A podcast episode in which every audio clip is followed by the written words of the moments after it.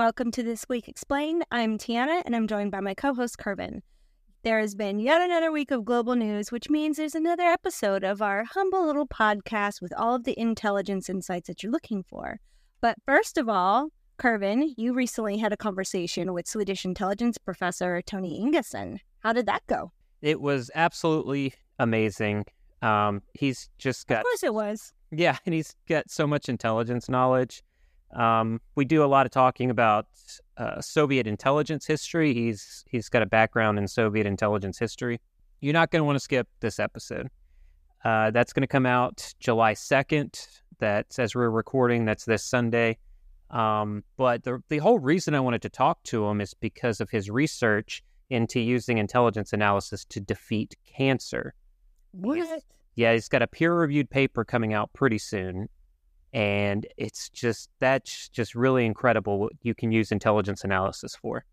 Wow, that's incredible. That sounds like a very, very thought provoking episode. I'm Yep. sure you found the perfect clip for us. Yeah. So, are you ready to play that now?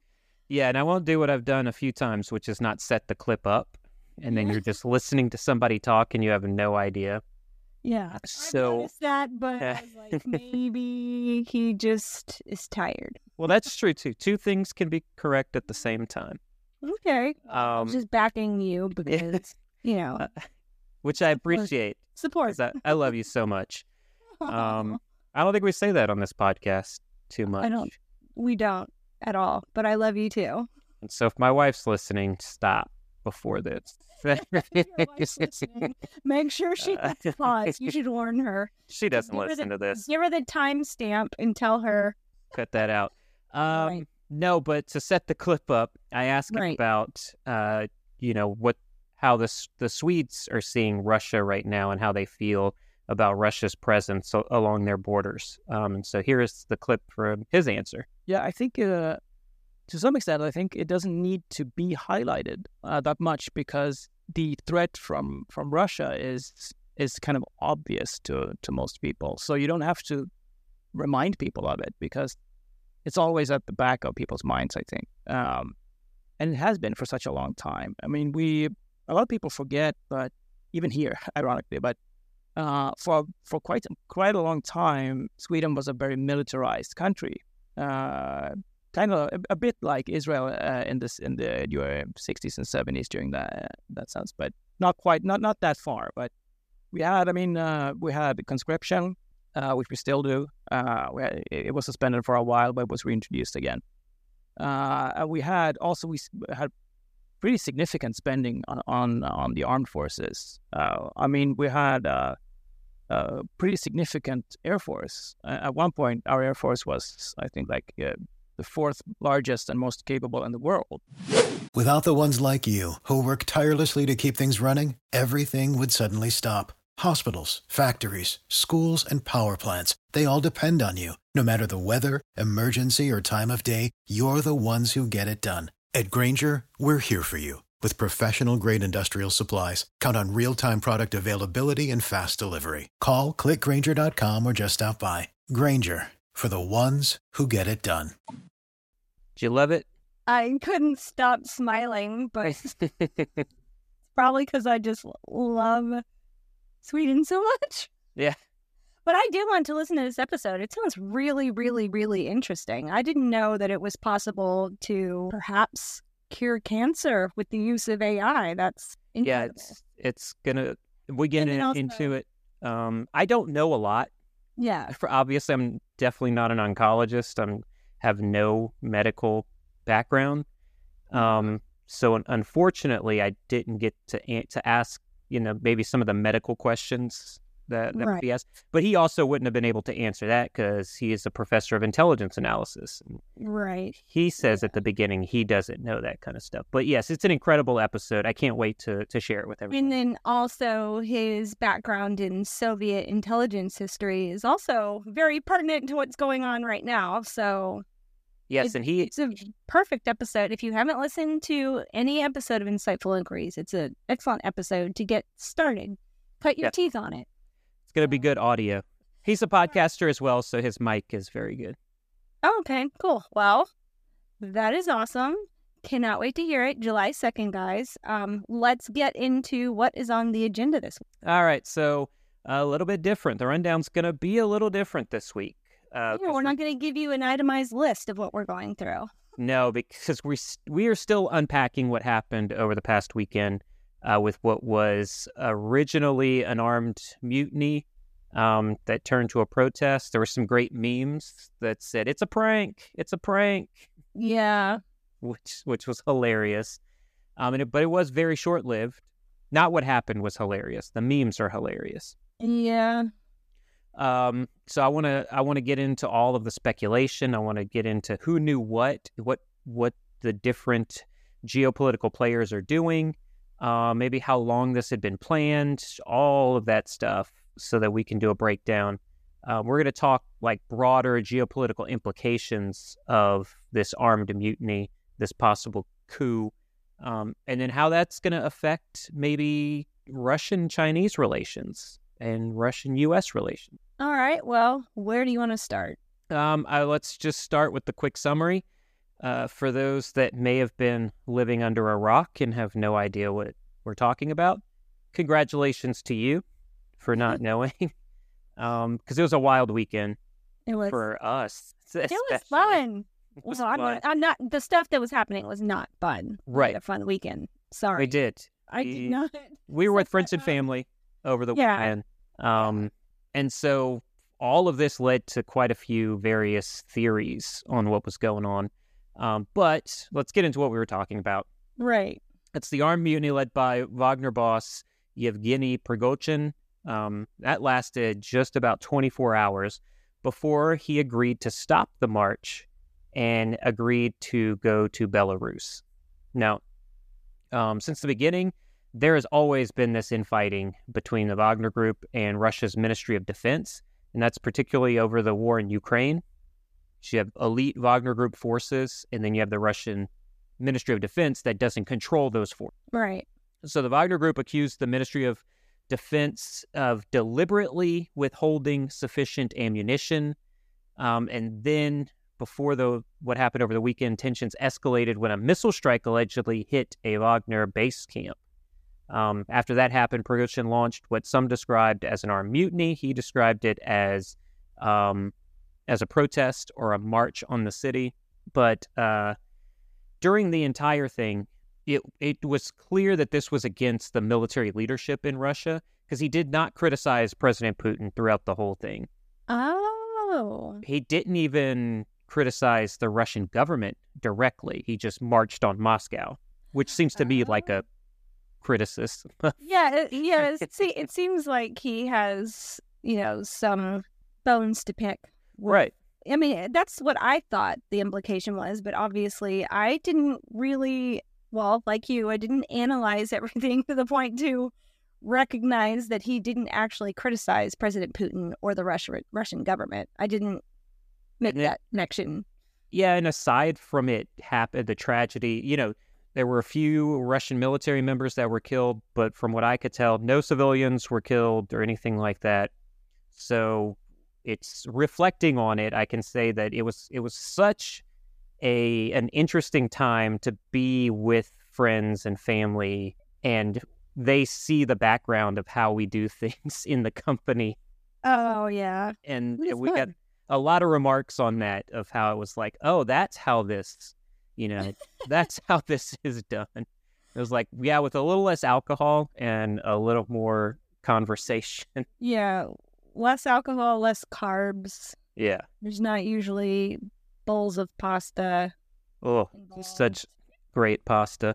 But um so getting back to to what happened after uh after the Wagner group got really close to Moscow, Putin addressed the nation in order to assert his control. He had to show that he's still the, the leader of Russia.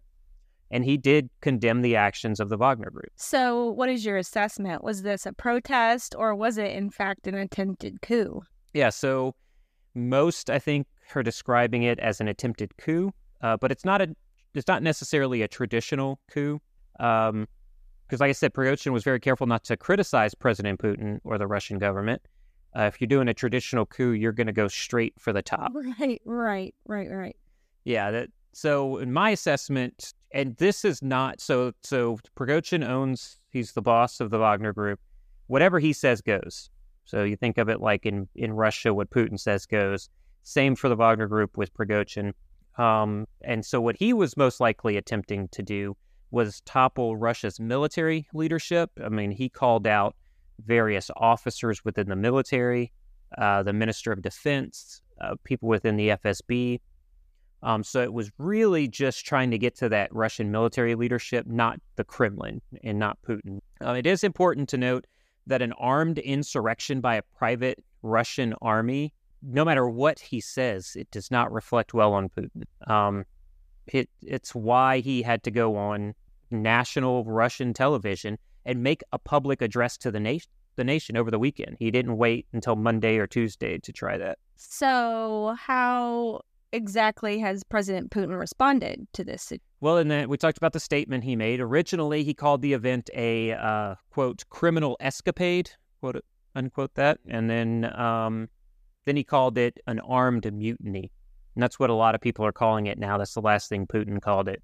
Um, he did not directly acknowledge their the Wagner Group's actions as a coup attempt, so that's kind of saved some people from a, a lot of violence. He did emphasize that they do represent a serious threat to Russia's security and sovereignty, and that's why they're in Belarus right now. Now, his original speech, like I said, aimed to project that uh, there's this image of he's in control of the situation. He's going to assert, Putin is going to assert his authority as president and commander in chief of Russia.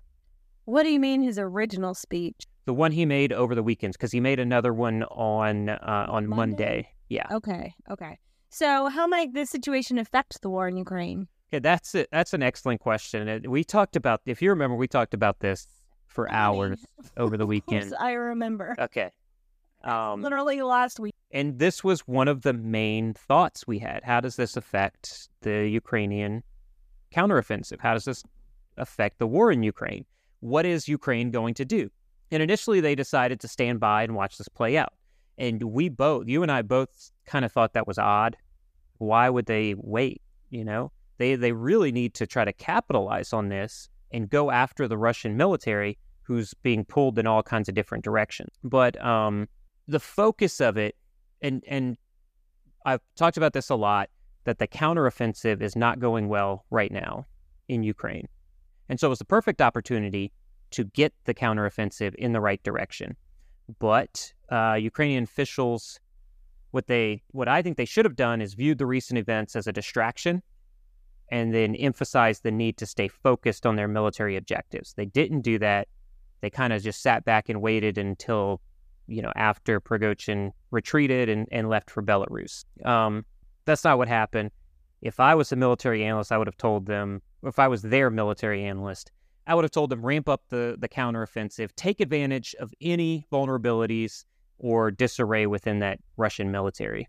Okay, well, you mentioned Ukraine took a wait and see approach to this whole event, but the United States waited it out as well. Like, why do you think the United States has been cautious in publicly responding to this situation? Yeah, so there, I mean, there's several reasons that we could talk about as to why they were waiting. One of the one of the things that's different is the U.S. isn't actively engaged in a war with Russia, so they have the ability to wait it out. But um, officials in D.C. wanted to wait to avoid giving Russian President Vladimir Putin the opportunity to blame Western adversaries for the conflict. So stay out of it so you can't be blamed. Uh, you know, the, the Biden administration and the U.S. is keenly aware that any rhetoric from American officials could be seized upon by Putin, and that would rally Russians and, and consolidate his power even more. Uh, the U.S. is making it clear they had no involvement in the conflict. Everything I'm hearing from from sources is, um, while some intelligence analysts believe that they knew this was going to happen at some point, there was no active involvement in in the opposed in the supposed coup. Uh, and they're also the the administration publicly is emphasizing that this is an internal matter for Russia to deal with. So, has President Joe Biden addressed the situation in Russia at all? Yeah, he did. He uh, he made an address uh, yes, well, I would say two. It was either Tuesday or Wednesday on the situation in Russia.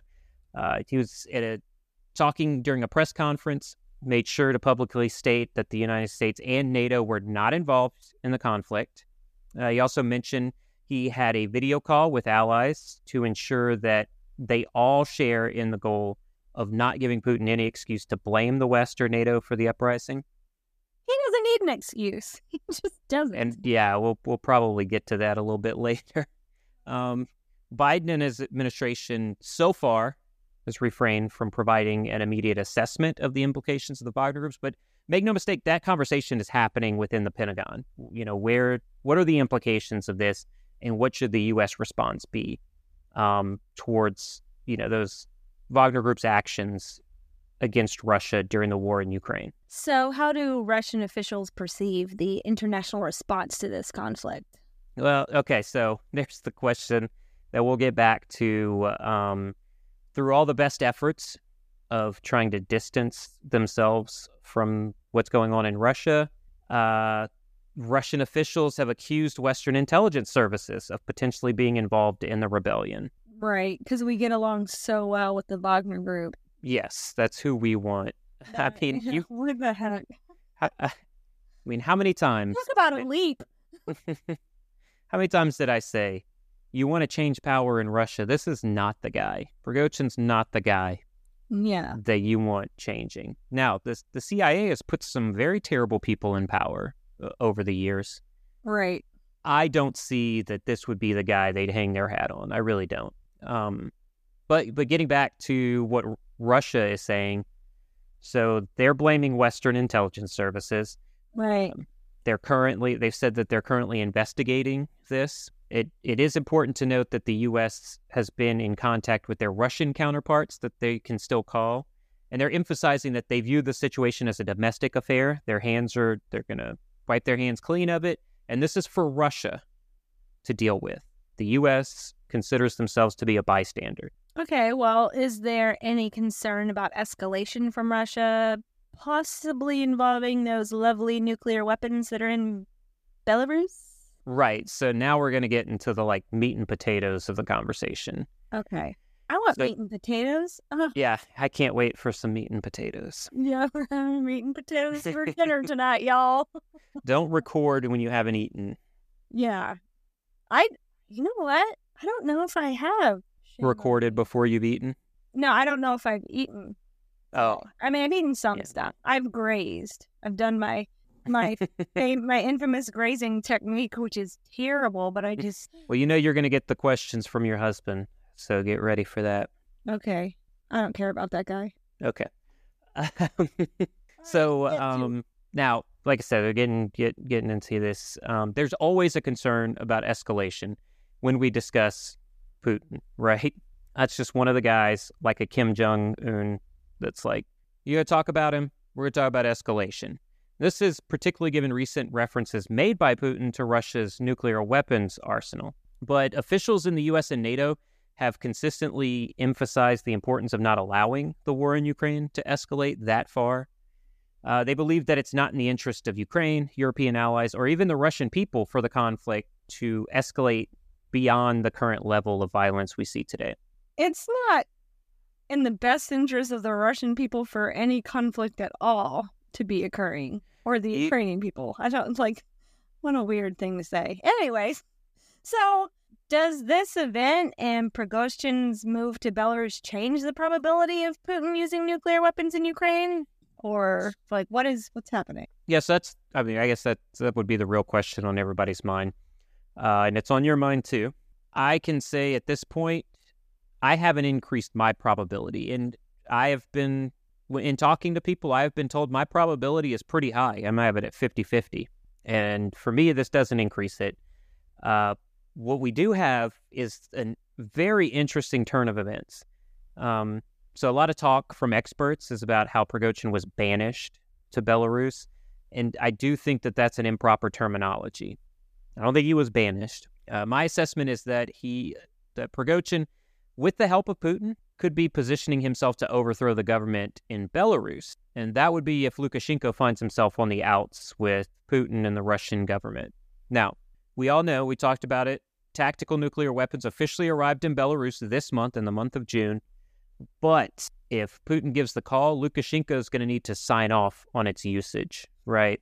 So if he says no, no response from Lukashenko means Prigozhin steps in. So does it change my assessment on tactical nuclear weapon usage? No, not necessarily.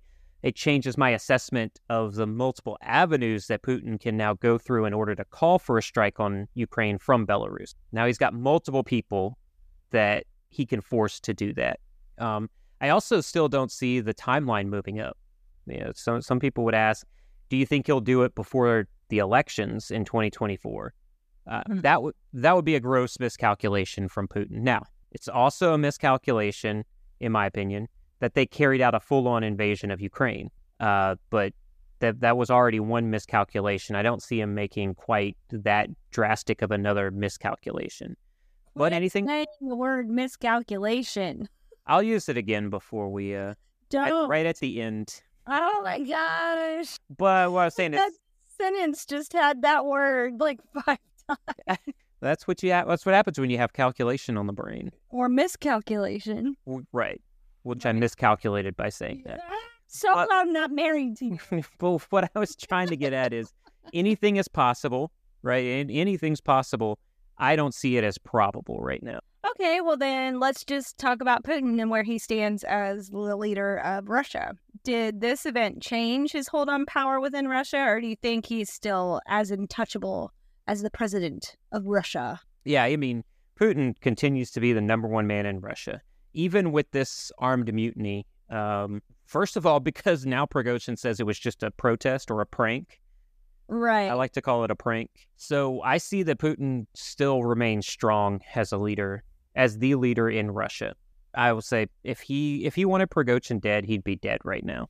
it's got this weird like there's this weird feeling that this whole thing is just plotted Yeah. to make It's- it seem like putin's weaker than he actually is but really he was just trying to install Prigozhin into belarus because when we, whenever we noticed they were starting to align themselves belarus and russia you called it from the get-go and you said you know obviously he was going to align himself with leaders that he perceives almost to be I don't know, I don't know if this is the correct choice of words, but weaker than him, so that Mhm. he can That's a kind of good one. strong arm them into doing what he wants. And then it seems like Prigozhin being in Belarus is more like an insurance policy Yeah. for him to keep Lukashenko in line. Yes. Uh, that is Feels like that's that's the vibe I'm getting from it, but but you know that's just me speculating. speculating. That's totally my analysis of, of what went on. And I'm Okay. still trying to unpack a lot There's no of everything. proof, so this is No. you know us just saying things, just Right. making assumptions. Okay. Exactly. No proof, opinions, analysis. We're saying that, yeah, we're saying that to our listeners too, because we know sometimes our opinions overlap with the actual analysis. And this is just us speculating. We don't have any proof of it. I'm just and this is how this is how intelligence analysis works honestly you have a bunch of information you talk through with with a couple of people that you uh, that you trust and you respect and um and you get conclusions from that and we came up with some conflu- con- confusion and conclusions over the weekend um but yeah this was my main assessment of the situation Be- okay. and there's to- there's tons of reasons behind it. Uh, Belarus's proximity to Poland. Belarus has the nuclear tactical nuclear weapons. Um, Belarus is the perfect spot to distract everybody in Ukraine from the Russian forces and move into Kiev, which is pu- pu- oh my goodness, I'm a little tired. Pew, Um, pew. everybody, You uh, do sound exhausted today. yeah, it's been quite a week. Um, but Putin wants Kiev. He wants Ukraine back under completely under Russia, and that starts with Kiev. Um, so what I so here's how I feel about it. Putin views Prigozhin and the Wagner forces as a necessary evil in in all of these conflicts that Russia has inserted themselves into. Okay. Uh, you, if if we want to do the rundown, we've got Africa, Syria, Ukraine. They're all Wagner forces are in all of those places. Now they head to Belarus to re-engage with Ukraine, and they could possibly be used, like I was talking about in Poland, as an early assault into Poland. This is because um, there's this there, there's a base in Belarus that is getting established, and once that's fully established, they could hold more forces and send it through Poland. So while a lot of the talk around this mutiny is about how it hurt Putin, I'm viewing so the the actual swiftness with which it was stopped through uh, let's put up quotes again, quote unquote negotiations Right. with Prigozhin. Um, that Mm, is so fast. yeah, that's how why I say it solidified Putin's leadership within Russia. Mm-hmm. You don't start this and then in 24 hours say, "Yeah, I'm going to go to Belarus," unless I'm serious. right Just a Josh. um, because of how they were moving through Moscow. Yeah, they were into Moscow, I should say, not through Moscow. But they got dangerously close to Moscow before Prigozhin agreed to move to Belarus. Um, in all, in saying all this, listen, I know I'm in the minority in this. A lot of people are saying that Putin's done; he's not going to be president anymore. But he needed a a big win before the 2024 election. And while a lot of people are looking at this as a loss, this may have handed him that big win with the Russian people because we got to focus away from how we feel about Right. Putin. Yeah. And we don't know how they're framing it there. Exactly. Well, yeah, you you know, you can go through the Russian media and see how they're talking about it, but you until you talk to the people on the ground, you just don't know how they're feeling. Um, exactly. So, yeah, so this, I consider this a big win because it's all in how Putin frames the narrative. Now he can claim that he defeated an armed insurrection from within Russia. About after about 24 hours. So, Yeah. Quick, yes. boom. But you mentioned, you also mentioned, uh, quote, base in Belarus. What's going on with that? Uh, and that's okay. This this is why I love to have you on here all the time because I just start going off as if everyone's caught up on these world events, and no one has that kind of bandwidth. Nobody, not even me, and I miss so many things. Um, so to have you come back and just let me refocus to let everybody know. Answer the question, Mr. Oquin. Okay, so a little background on that. Um, there this week, some new satellite images surfaced that suggested that the Wagner Group is constructing a new base in Belarus. That base is about 90 kilometers from Minsk. Um, the president of Belarus, Alexander Lukashenko, did admit that he granted permission for Wagner forces to operate in the country and set up that base. Uh, I can also say that Putin did give members of the group three options. They can either move to Belarus, which is what the majority are doing to go to that base. They can join the Russian military. Some are doing that to keep fighting in Ukraine. Or they can return home. That's not really a choice because they're going to be killed if they go home. Right. So you really got two choices. And if you go to the Russian military, you still may be killed. Yeah.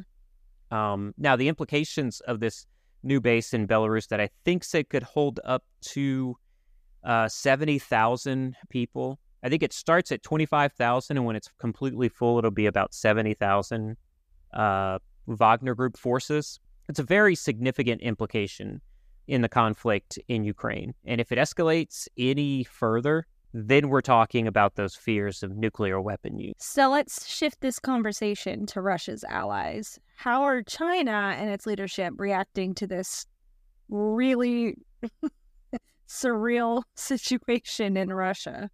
Yeah, and it's been a bit disconcerting for the to the Chinese leadership. China values their partnership with Russia. Uh, it sees them as a close major partner, particularly in disputes with the United States and the West. Um, but in the, in the conflict in Russia, this this one that happened with Wagner forces, along with those international sanctions that have been imposed on Russia, all that's putting a strain on their resources on the Chinese resources and the Russian resources. Um, China is likely considering its next steps right now and the impact on their relationship with Russia. They support Putin in the war in Ukraine, but that support has exposed them to potential risks. Uh, this chaos in Russia could significantly disrupt their trade relations. That's uh, the economy is a big part of this. Now, withdrawing support from the alliance, from that alliance with China and Russia would also mean risking losing too much for China. Uh, so, despite those concerns, about the situation in Russia, China is publicly downplaying the crisis. So that's to answer your question on how China feels publicly. They're downplaying it. They're emphasizing the long term strategic alliance between the two countries. Uh, China's partnership with Russia, uh, especially since Putin took over, is crucial for their global strategic ambitions, China's global strategic ambitions. Um, that's particularly with their confrontation towards the rest, the West, in the U.S. Chinese President Xi has invested significant political capital in his relationship with Putin, and he views Russia as his most significant partner. Earlier, you said that Putin's stronghold has not been weakened at all. So let's say that this does weaken his power, and maybe it shows at the polls in the 2024 election. What then for China? Okay, so if, if Putin's grip on power is weakened and chaos consumes Russia, then Xi faces a very difficult choice. He could step in to stabilize the regime and support Putin. Uh, that's going to risk Western nations severing economic ties completely with China. China does have some good relations with Western Europe, uh, you know, as well as some trade relations with New Zealand. That would all be gone. Uh, there are some indications that Xi may not offer unconditional support to Putin. China's also shown a reluctance in publicly providing military support to Russia, although we're seeing some open source reporting that they are privately giving those weapons to Russia. Um, no, a lot like what the U.S. does. Leave it to Tiana. Yes, hey, you know, it is very call, much. You got to call everybody out, you know? Call a spade a spade, yes. Mm. Um, do we always choose the right people to. No. Yeah, there you go. Um, I'm not going to defend that, and I'm not going to argue that. This is not a debate; it's a fact. All right, let's just let's just move on then. Move on. But uh, that's that's about as aggressive as it gets on this podcast. we agree. We agree. We're on the same page. Yeah. Um. Well, so I said, you know, they they are not publicly stating that they're providing military support to Russia. Uh, they've also delayed finalizing a gas pipeline deal that would provide economic relief to Russia. Now, in the end, Xi's likely to prioritize what's best for Beijing. I mean, he's that's just what he's going to do. Obviously, that's what he wants. That's where he gets his power from, and that's going to be regardless of the events in Moscow. So, if if supporting Putin's regime poses significant risks to China, Xi is going to be hesitant to go out of his way to provide support for Putin. Well, thank you for those insights on this situation. Is there anything else that you'd like to add? Yeah, before we uh, before we go, um, the events over the weekend showed all of us that understanding geopolitical implications of a major event like this does not happen immediately. It happens. You have the con, you know, it, you you have the conversations.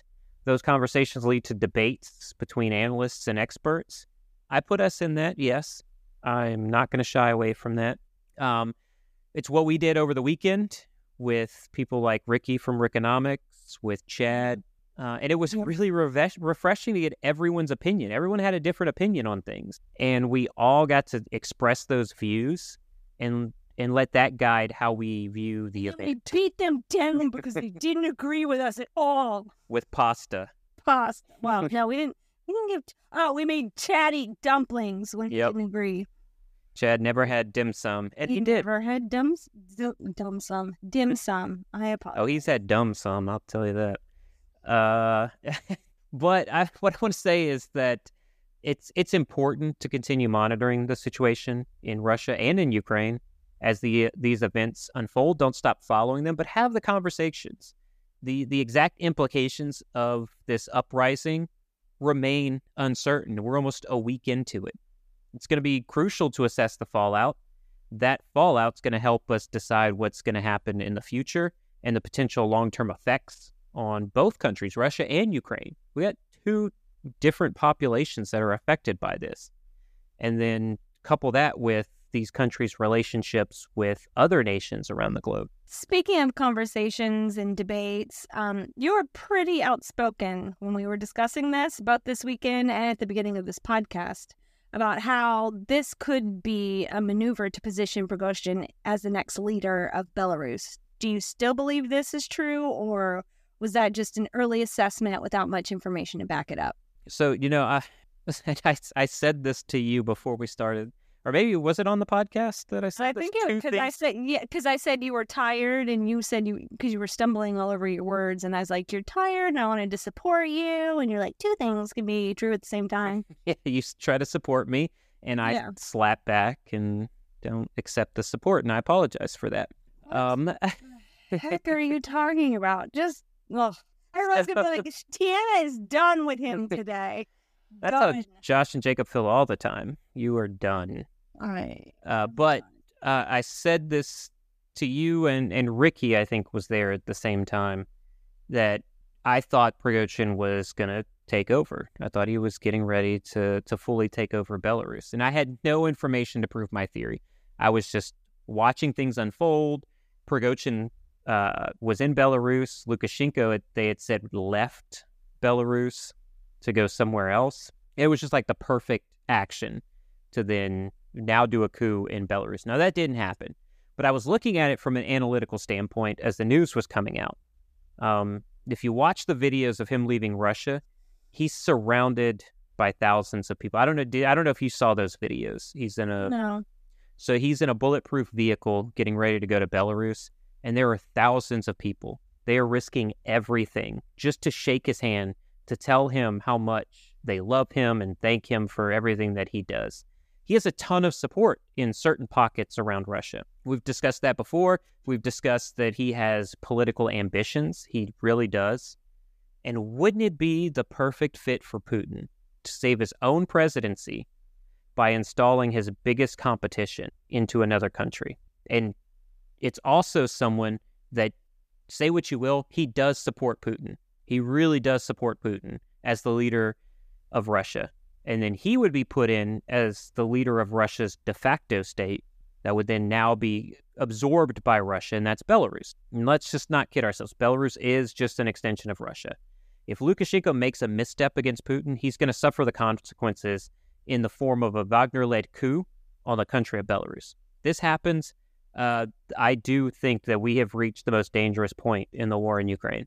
One might say he also miscalculated. Oh, you beat me to it. Were you going to say that? I was going to say it at the end. Oh, Oh, dang. Well, there's still time. There's still there time. is still time. is there anything else that you want to discuss? Uh, well, one last thing. There were other Okay. geopolitical stories that we could There have gotten into. Mm-hmm. Um, Sweden allowed the Quran burning again. Yikes. that that's going to affect their NATO membership plans. I just thought Yeah. that this what happened between Wagner and Russia was there's so much nuance that we needed to spend this whole episode talking about it. It's fine. It was scary for a little while. It It really was. I mean, it was, yeah, it was kind of tense for a little bit when we didn't know what was going on. Yeah, no, had zero idea. We were just on phones watching news and, and trying to get to sources and stuff. And, Eating burgers. Well, that's true too. We were eating burgers, delicious I just burgers. remember that because all the re- because the restaurant had a bunch of TVs up, and every single one of them had scary images flashing across the screen, showing you know the um, not the coup. What did they decide to call it again?